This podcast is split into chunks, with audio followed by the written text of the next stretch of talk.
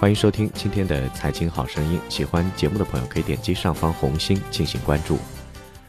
距离二零一八年只剩下半个月时间了，每个人最关心的问题无非是明年的日子好不好过，手里的钱会不会变成毛，房地产泡沫会不会被刺破。那今天梳理了各大权威机构对二零一八年世界经济还有中国走势的预测，仅供前瞻与参考。第一个最靠谱的政治局怎么说？一般来说，政治局会议是对中央经济工作会议的前瞻指引，而中央工作经济会议则是更加细化。所以，从通常意义上来讲，政治局会议就会有定调子的作用。那今年政治局会议定了什么调子？拎几条重点来说。当然，在未来的中央经济工作会议上，还会有相应的细则。第一个，推动高质量发展是当前和今后一个时期确定发展思路、制定经济政策、实行宏观调控的根本要求。第二个，确保打赢三大攻坚战，防范化解重大风险，精准脱贫、污染防治。第三个，加快住房制度改革和长效机制建设。那我们可以看到，去杠杆和房地产长效机制这两项重要的议程依然在列。央行行长周小川在其署名文章中提到，高杠杆是宏观金融脆弱性的总根源，在实体部门体现为过度负债，在金融领域体现为信用过快扩张。那么，使宏观杠杆率得到有效控制，就成为重中之重。房地产的长效机制，从目前情况来说，有三个方面：因城施策的房产调控、住房租赁市场的建设和房地产税。第二点，加息。二零一八年是美联储 QE 十周年，但是目前的状况来看，二零一八年状况的主题词可能是紧。世界主要经济体将在二零一八年进入紧缩周期，是经济学家们的共识。那本周将迎来全球央行的超级议息周，除了美联储明确的加息预期之外，分析人士认为，谨慎但偏向紧缩将是本周全球央行的基本倾向。欧洲央行可能在维持利率不变的情况下，进一步公布如何缩减 QE，而英国央行可能会在脱欧的不确定性下，承诺未来几年升息。高盛集团预计，美联储、英国央行、加拿大央行、瑞典央行和新西兰联储明年都有可能加息，以控制通胀。华尔街经济学家预计，二零一八年投资者将迎来近十年来央行货币政策的最大收紧。花旗银行和摩根大通预计，二零一八年发达经济体平均利率将上行至百分之一以上，创两千零六年以来的最大升幅。德意志银行中国区首席经济学家张志威指出，过去一年全球经济环境良好，日本和欧洲经济增速提升，金融市场平稳。欧洲央行及日本央行缩减资产购买规模，美联储缩表等，至少都体现出这一轮全球 QE 周期的高峰已过。第三点，中国经济下行，在德意志银行的首席经济学家 Torsten Slok 提出，中国经济硬着陆程度高于市场预期。摩根士丹利认为，在最坏状况下，二零一八年到二零一九年，中国经济增速的风险偏向下行，其中主要的不确定性因素为两个方面：货币政策和房地产政策的收紧路径和外部需求。如果央行将加息时间提前至二零一八年一季度，且监管政策收紧程度超过预期，则金融环境将对公共和私人资本支出增长同时造成打击。如果全国范围的房产税提前实施，或者房产销售限制进一步收紧，则房房地产销售和投资将以更快的速度收缩。此外，中美贸易摩擦升级或美国经济出现衰退，都将拖累中国的出口增速。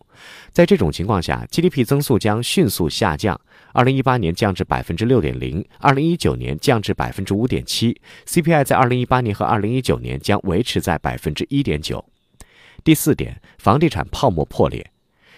德银警示了全球部分房地产活跃板块的泡沫破裂风险，其中包括加拿大、澳大利亚、瑞典、挪威，还有中国。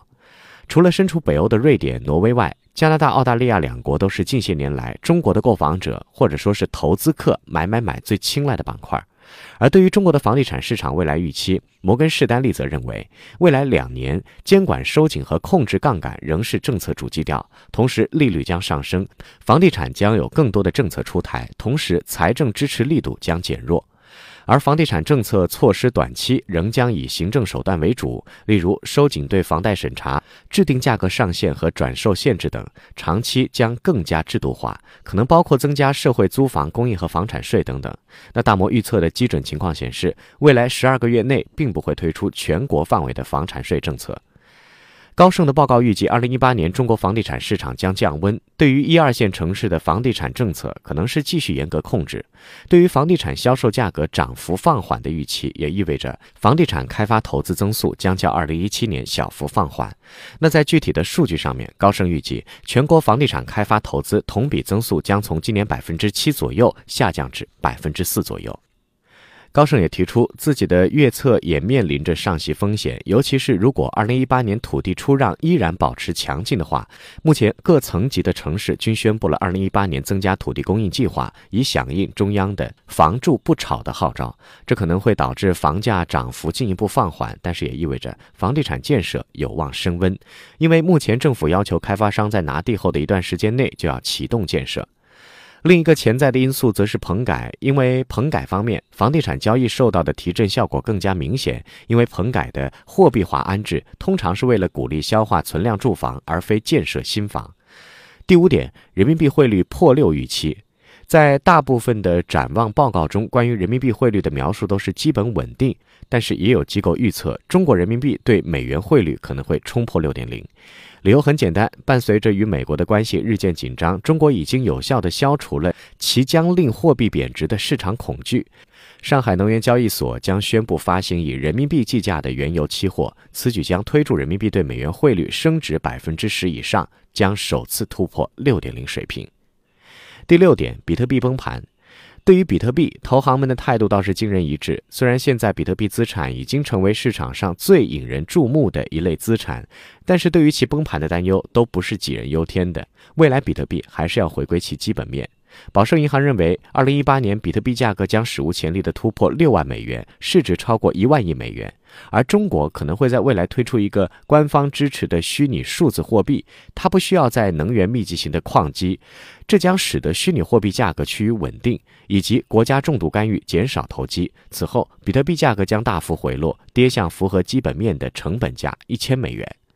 摩根大通认为，从两千零九年开始，流入比特币和以太坊的资金净额合计约六十亿美元。从流量的角度来说，加密货币还没有对其他资产类别产生威胁。但是从挖矿的成本来看，比特币的交易价格已经远超其内在价值。根据估计，每个比特币的挖矿成本隐含在内的价值为八百美元。此外，各种加密货币之间的竞争可能会对个体估值产生风险。预测归预测，但是一切都还不明朗，未来的因素还具有不确定性。就如高盛在报告中提到的，中国的政策调整方向清晰，不过政策调整的速度和影响还待观望。因为第一个，最高决策层尚未通过设定 GDP 目标增速等方式来指示明年在改革和增长之间如何权衡取舍；第二个，未来数月将有几位新的经济决策官员上任；第三个，省和地方的新晋官员可能会更加积极地开展投资和管理经济；第四个，高杠杆仍为决策带来挑战。好了，最后请关注蜻蜓财经微信公号，搜索“大圣说事”或者“大肖说事”的拼音即可。下期节目再会。